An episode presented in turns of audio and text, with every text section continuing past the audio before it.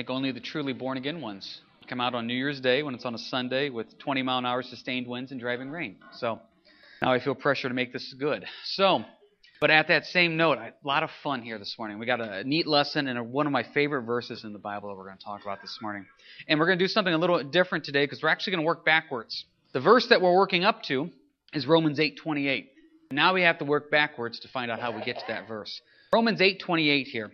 And we know that all things work together for good to those who love God, to those who are called according to his purpose. What a great verse. Now we got to think about how we got to this verse. Because we've been working through Romans here for, you know, quite some time. First seven chapters of Romans, we've, we've established this fact. First seven chapters of Romans introduce us to the gospel, introduce us to the fact that we all need the gospel, that we're all sinners, that it's only through Jesus Christ we can have salvation and eternal life, and then now we need to go out and live that life free from sin. That's the first seven chapters of Romans. Chapter 8 is a transitional chapter kind of gets into who the Holy Spirit is, um, you know, gets into this idea of our mind truly following Christ and letting the past go.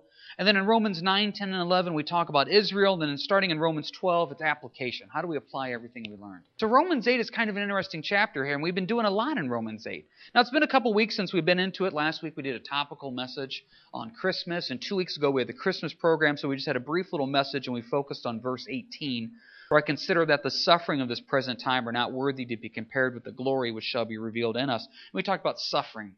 Jody Hathaway got up and shared her testimony about what's been going on these last months in her life. And if you weren't with us, I highly encourage you to get a copy of that CD or listen to it online there. What a neat testimony of what God has done in her and through her. And so now we're kind of still here in Romans 8, and we have to kind of this transitional thing. So verse 28 is kind of this there right in the middle. All things work together for good to those who love God, to those who are called according to his purpose. I think of all the passages I quote in the Bible, Romans 8:28 has to be up there towards the top. Probably that, some verses in Psalm 23, maybe some verses in Psalm 40, but Romans 8:28 Boy, we're there all the time. That's one of those verses where you just want to get up in the morning and just make sure it's still there because it is such a key verse. What to think about what this verse means? All things work together for good. All things. Now, we say this out here a lot that all means all. All things work together for good.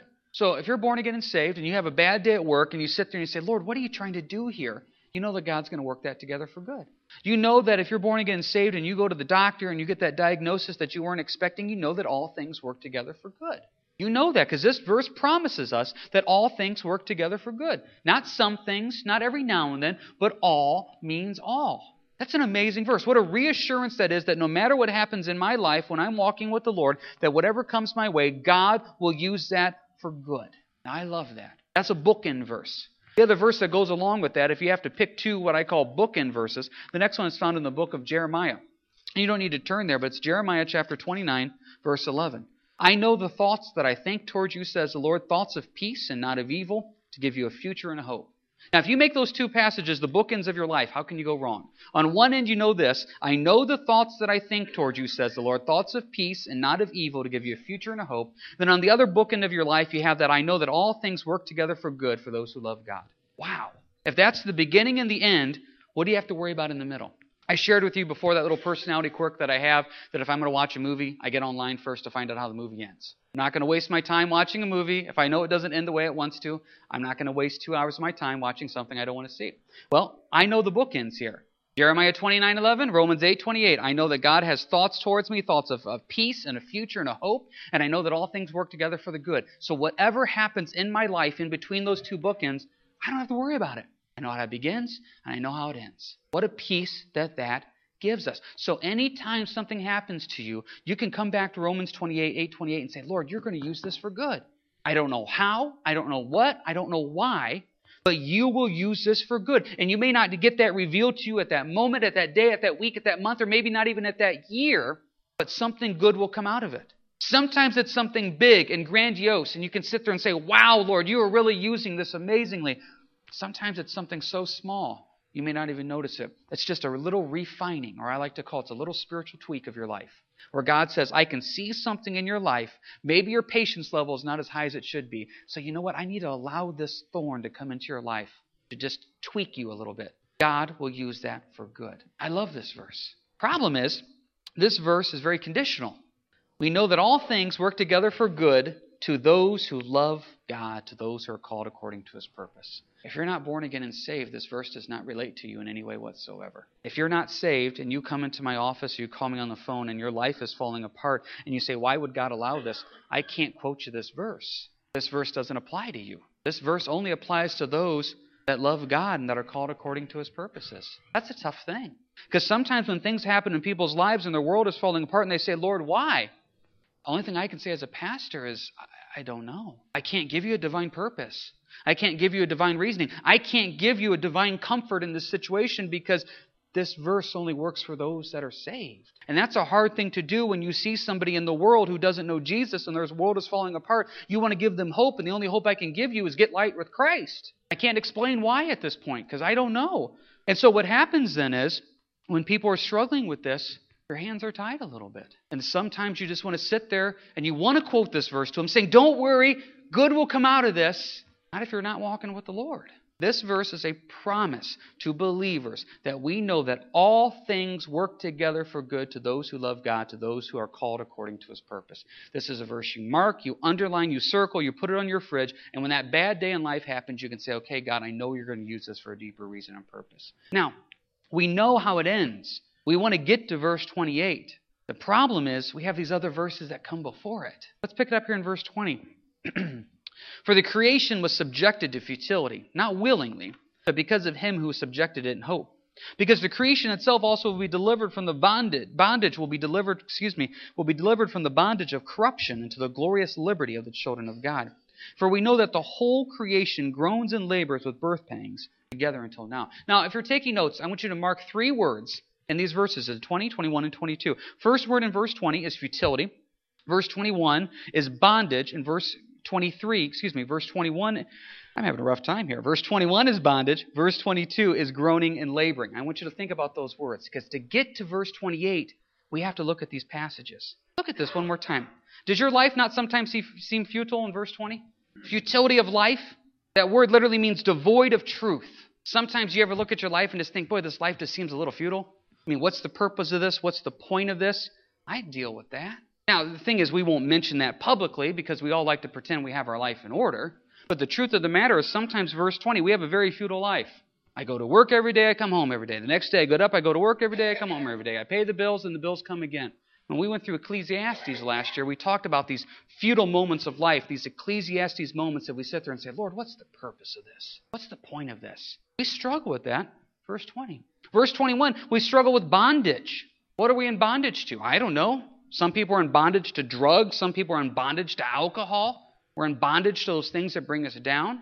Now, those are the big ones that we think of. When someone talks about being in bondage to something, we think of that the drugs and the alcohol. There's a lot of other things you can be in bondage to. I've met people that are in bondage to anger. They can't move past things that happened in the past. They can't move past situations, and they're in bondage to that anger and that resentment and bitterness of life. I've met people that are in bondage to uh, maybe greed, to money. See, the problem with being bondage to greed and money is we usually pat that on the back. Hey, you're willing to work 60 hours a week? That's great, man. What a work ethic you have. I don't know if that's a work ethic sometimes. Sometimes that's a bondage. We were, Dawn and I were watching this show recently about people going out looking for houses. And uh, the budget for these people looking for a house was 1.1 million. That's what they budgeted. I can relate. And so they found this house and and this the house the square footage of this house was 1500 square foot. Now think about that for a second. 1500 square foot for a house that cost 1.1 million. Now, and, and, what happened was it was the third level house. I mean, and you had the top floor, and there was two other floors there. So they're sharing this, which to me just seems like a glorified hotel room. And here's the catch to this: the washer and excuse me, the uh, washer and dryer were in the basement that all three houses shared. Now just stop and think for a second. You're paying 1.1 million potentially for a 1500 square foot house, and you're sharing a washer and dryer with two other people in the basement. You, you almost want to go tap them on the shoulder and say, "Excuse me, I think you're in bondage." You're in bondage to status. You're in bondage to symbol. I mean, I'm not trying to sound egotistical here, and I don't mean this in any way. My house did not cost 1.1 million, but it's bigger than 1,500 square foot. And guess what? We own our own washer and dryer. And so there's a bondage there that happens. And I don't think sometimes that people even realize they're in bondage. But they are. Their life is futile, verse 20. What's the point? It's devoid of truth. Verse 21, they're in bondage to different things. And then what happens out of this? Verse 22, they groan in labor. Now, once again, we won't admit this, but we all groan in labor.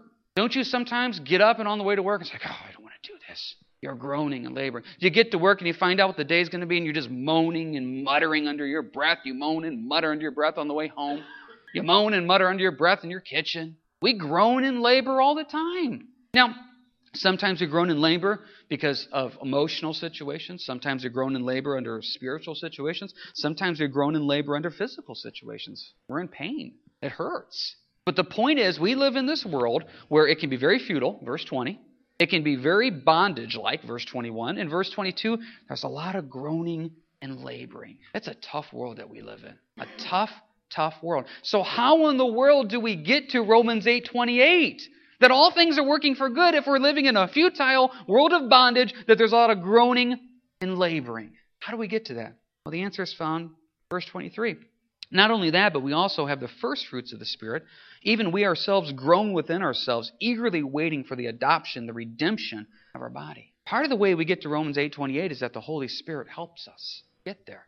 Now, depending on your translations, good old King James, you guys don't have this word eagerly in verse 23, but it's a very important word. That word eagerly waiting for the adoption, the redemption of our body in verse 23, that word eagerly means constantly. You're constantly waiting for the redemption of your body. Not just every now and then. You constantly are waiting for that. Ran into somebody a few days ago, and we were just talking about the new year coming up, etc.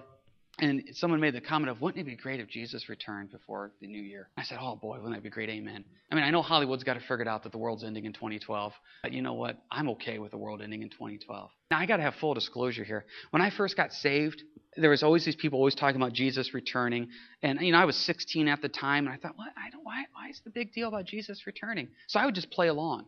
Oh, yeah, it'd be great. Jesus returned. I'm like, what's the big deal? Now that I'm older, man, Lord, if you want to return, I'm okay with that. Anytime you want. Verse 23 eagerly waiting. I, I, mean, are we not ready for the futile life, the life of bondage, and the groaning and laboring to be done? Are we not ready for that to be over with? Aren't we eagerly waiting for the redemption of our body to say that this is done and over with and we can move on finally? And that word redemption literally means ransom. Literally means ransom.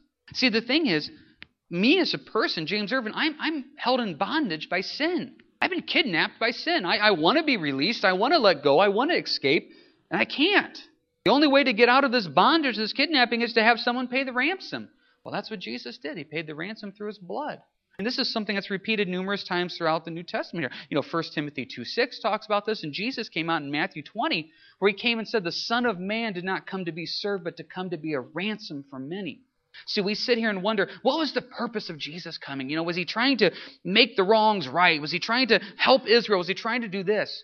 Jesus made it very clear. He goes, I came to die. I came to die so that way my blood could then pay off this debt, this ransom that nobody else could pay off. That's why he came. And so, therefore, verse 23 I eagerly wait the redemption of my body.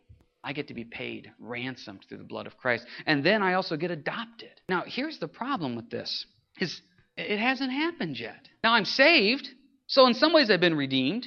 I mean, I'm a child of God, so in some ways I've been adopted. But it's not until we get to heaven do we fully get it and understand it, what it means to be redeemed, to be ransomed, and to have that to be a part of God's family, to be adopted. I mean, right now, we're a child of God. We're saved in Jesus Christ. But you know what? We're eagerly awaiting it still. It's not until we get to heaven do we fully grasp it and understand it and see what God means for that. So that's why in this world we still groan. We're still in bondage. It still seems futile because we're still waiting for it. But to prove that God's going to do it, he gives us this, verse 23 the first fruits of the Spirit. Now, we talked about that a couple weeks ago about what that means that God Himself lives inside of us. What an amazing thing to think that God Himself lives inside of us.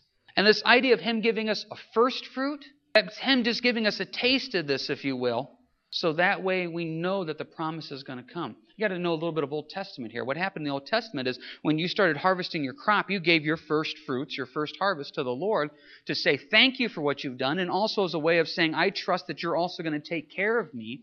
And so I'm thanking you for what you've done But I'm also giving you this as an offering to trust that you're going to take care of me for the rest of the harvest. It was a faith thing. Now, we do the same thing today. You know, we call it a tithe. We're giving part of what we have back to God to say, Lord, thank you for meeting our needs, and we trust that you'll continue to meet our needs. Now, try to explain first fruits to someone who's not saved. It's just, it's just ludicrous. You're saying that you willfully give up 10% of what you make and you just give it to God. Yeah.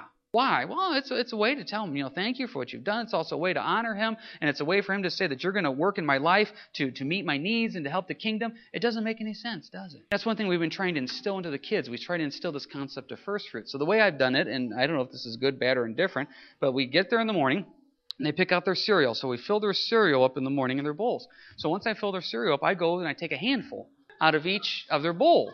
And I say first fruits, and I, I take their cereal. I, I do. I, this, this is not one I'm embellishing. I do. Sometimes it leads to tears, but that's just Dawn usually. But the point is, I take I take some of their cereal. I do, and I and, and I say first fruits, and I, and they'll say, Dad, don't do first fruits. That's what they say. So finally, I mean, I finally Judah got it.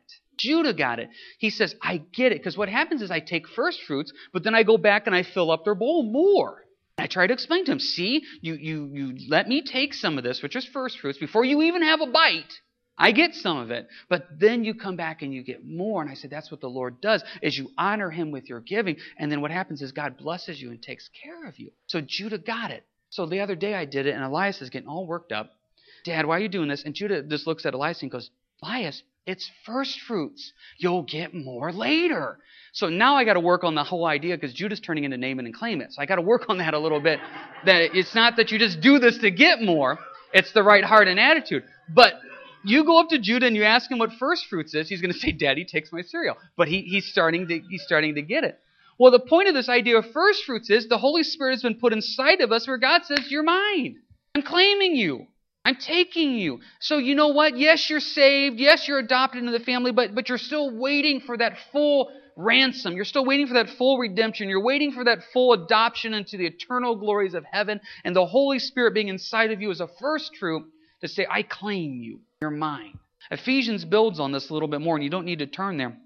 It says in Ephesians 1 13 and 14, it says, In him you also trusted after you heard the word of truth, the gospel of your salvation, in whom also having believed, you were sealed with the Holy Spirit of promise. Listen to this, who is the guarantee of our inheritance. He's our down payment until the redemption of the purchased possession to the praise of his glory. The redemption, paying the ransom of us. The Holy Spirit is the down payment that says, I'm putting 20% down in your mind. That's a beautiful thing. So for us to get to Romans 8:28, life can be futile, life can be bondage, we can moan and groan. But verse 23, we eagerly await through the Spirit the idea that Christ is coming to get us and we have eternal glory in heaven. But we have to wait for this. And waiting is tough. Look at verse 24. For we were saved in this hope.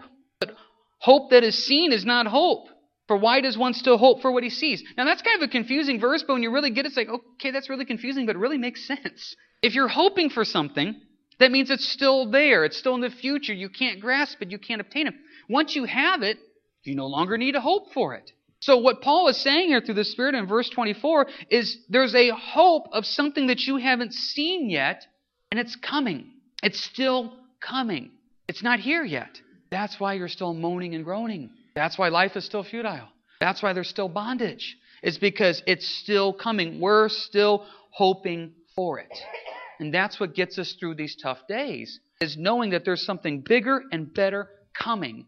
And I place my hope in that. Hebrews 11:1 says, "Now faith is the substance of things hoped for, the evidence of things not seen." I have faith that there is a heaven. I have faith that there is a God that loves me that died on the cross for my sins. I have faith the Holy Spirit lives inside of me. I've never seen heaven, I've never seen the face of God, and I've never seen the Holy Spirit inside of me.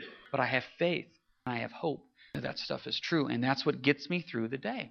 As we say out here all the time, you keep your eyes on the Savior, not on the situation. If you keep your eyes on the situation, you will be depressed, you'll be discouraged. You will moan, you will groan, you'll be in bondage. If you keep your eyes on the Savior, there is a hope that gets you through. Hence verse 25. But if we hope for what we do not see, we eagerly, there's that word again, eagerly, we constantly wait for it with perseverance. Boy, oh boy, We constantly wait for the return of Christ. Now, we, we, we don't constantly wait for it to the point that we're useless here on earth. Jesus said, Occupy till I come. I've met believers that are so focused on the return of Christ, they just sit there and twiddle their thumbs spiritually till he returns. Well, then you're not doing anything. We still get out there. We still get out there and serve. We still get out there and love. We still get out there and do something. But we still eagerly wait for it. We constantly wait for it. It's something that, that pushes us on. It carries us on because this world is tough. There's no doubt about that. So the Holy Spirit is the first fruit that's in us that, that carries us along. And how does He carry us along? Look at verse 26. Likewise, the Spirit also helps us in our weakness. For we do not know what we should pray as we ought, but the Spirit Himself makes intercessions for us with groanings which cannot be uttered. The Spirit helps us. Now, if you go back to John 14, 15, and 16, where the Holy Spirit is introduced to us through Jesus, one of the words that Jesus uses to describe the Spirit is He's the helper. And that's exactly what He does. He helps us. This word helps in verse 26 is a very rare word in the New Testament, and it means to hold with at the side for assistance. Uh, imagine you're trying to carry something into your house and you can't do it. Someone comes along and grabs the other side of it and helps you get it in the house. That's what the Holy Spirit does. The Holy Spirit helps us. He helps grab the other side of it and assists us to do it. Why does He have to help us? Verse 26 because we're weak. Now, this is a tough concept for some people to get. They don't want to admit that they're weak. If you don't want to admit that you're weak, well, then you're basically saying, I don't want the help of the Holy Spirit. And if you're saying you don't want the help of the Holy Spirit, you're ignoring the helper that God gave you. Because God knows you're weak. One of the strongest things you can do is admit that you're weak. You're weak. You, you can't make it through a day. You can't. You can't make it through a marriage. You can't make it through life. You can't make it through anything on your own. If you could make it through that stuff on your own, then why in the world did Jesus die on the cross for our sins and why did the Holy Spirit come into our lives? Because God knows in His infinite wisdom that we are weak. One of the strongest things you can do is accept that you're weak and say, Lord, I can't do this on my own. I need that assistance. I need that help. I need someone to come along and grab the other side of this because I can't do this, Lord. Have you ever run into somebody who won't accept the fact that they're weak? Oh, they, they got it. They can figure it out. I know it's a tough time, but I can do this. I'm just going to put my head down. I'm going to get through this. We'll be okay. I don't know where you're getting your strength from. I don't know where you're getting your wisdom from. You need to accept the fact that you're weak and that the Spirit comes and helps us. One of the ways the Spirit comes and helps us is when we're overwhelmed with life, where it says in verse 26, we don't even know how to pray. The Spirit Himself intercedes for us. You Ever been in that situation where you didn't know how to pray? People will come up to me a lot and they'll say something like, Hey, I had a job interview this week. Um, pray I get this job. Okay, I'll pray for you. I don't know if you should have the job or not. I don't know. I mean, yeah, it sounds good in our earthly wisdom. Yeah, it sure sounds good. But God sees a bigger picture than we do. So maybe we just need to let the Spirit take over and say, Lord, we don't know. Your will be done. Have people come up to me and say, you know what, my boyfriend, you know, my girlfriend and I, or my boyfriend and I aren't getting along. Pray that we can work it out. Well, maybe you shouldn't work it out. Maybe this is a sign to be done and over with, and you should move on. So I don't know how to pray, so I'll just let the Holy Spirit take over and figure that one out because the Spirit Himself makes intercession for us. Or sometimes we're just so overwhelmed we don't even know what to do. We can't tell up from down, left from right. You're just you you hear news and it's just so overwhelming to you. The most you can mutter is Lord. Just a sigh. Lord, I just and you just sigh. You can't even put into words the situation because you're full of so much pain, so emotionally hurt, so spiritually hurt. You, you can't even put into words what to pray. Aren't you glad to know that those sighs and mutterings and groanings the Lord knows. I looked up that word groaning to see if it was something deep. Groaning just means groaning. That's what it means. A lot of my prayers are just groanings. Lord, you just have a deep sigh. You're not even verbalizing anything, but yet the Lord is saying, I got it. Because really, what you're doing with that type of prayer is the Holy Spirit inside of you is speaking to God the Father in heaven, and it's almost like the Holy Spirit is saying, Okay, James, can you just get out of the way so the big people can talk now? Don't, don't try to pray. Don't try to verbalize. Just we know your heart that you can't even verbalize the hurt that you're going through, the pain that you're feeling right now. And we know your groanings, your sighings. We know what that means. Isn't that a reassuring thing to know when you're in that type of spiritual, physical, or emotional pain and you only can just sigh or groan? God says, I hear you. That's the Spirit helping us. Now, there's a whole other level to this, and we'll get to this later on here in Romans. We'll We'll get into there's, you know, the praying in the Spirit and the idea of tongues, etc. And that comes up later here in the book of Romans. But there is that idea of praying in the Spirit of just what a freeing thing that is. And I know for me, if there's something that is overwhelming to me and, and, and I, I don't even know what to do, my heart just hurts so bad. Sometimes you just go there and you just give it over to the Lord in the Spirit and it's just like you feel this relief. It's like the Lord just takes it off your shoulders because you don't have to worry about being eloquent in your words. You don't have to worry about praying it over from every angle because you just can sit there and just Oh, Lord. It's like, yeah, that's, that's, I just needed to get that off my chest. And the Spirit Himself makes intercessions for us with groanings which cannot be uttered. That's help. That's assistance. So the next time you're going through a verse 20 moment where life feels very futile, the next time you're going through a verse 21 moment of you're in bondage, and the next time you're going through a verse 22 moment of groaning and laboring, let the Spirit just help you in prayer, just to give it over to Him. I mean, I have people all the time come up to me and say, I, I don't even know what I, am supposed to pray for with this. I take him to Romans 8.26. Don't worry about it. The Spirit knows. Just let him take care of it. And you just go there and just say, Lord. And I don't know how many times I've just come to the Lord and said, Lord, Here's the situation. I don't know what to do. Lord, here's the marriage. I don't know what to do. Lord, here, here's this, this child. I don't know what to do. Lord, here, here's, I, I don't know. And there's a strength in accepting that I'm weak because I don't know. You know why I don't know? Because look at verse 27. Now he who searches the hearts knows what the mind of the Spirit is because he makes intercession for the saints according to the will of God. See, the Spirit knows God. They know each other. They're part of the Trinity. They're one. So therefore, the Spirit knows how to just handle the situation. And, and so therefore, I sit there and keep wondering and thinking and analyzing, and, and I don't know what to do, and what, you know, what about this?